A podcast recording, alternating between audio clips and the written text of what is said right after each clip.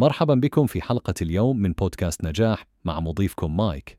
سنتحدث اليوم عن موضوع يخص كل فرد فينا وهو الوحدة. ربما قد سمعتم بهذا المثل القديم: الوحدة قوة، ولكن أيقظنا الوقت الحالي والمواقف التي نمر بها من جائحة واضطرابات عامة للحاجة الماسة إلى التحلي بالوحدة والتكاتف، فأظهرت لنا الظروف أهميتها.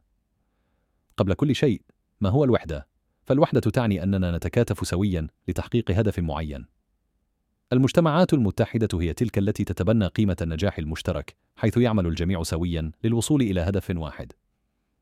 هناك قول مأثور لهيلين كيلر، المرأة الأمريكية الرائدة التي تغلبت على العمى والصمم، أود أن أتقاسمه معكم.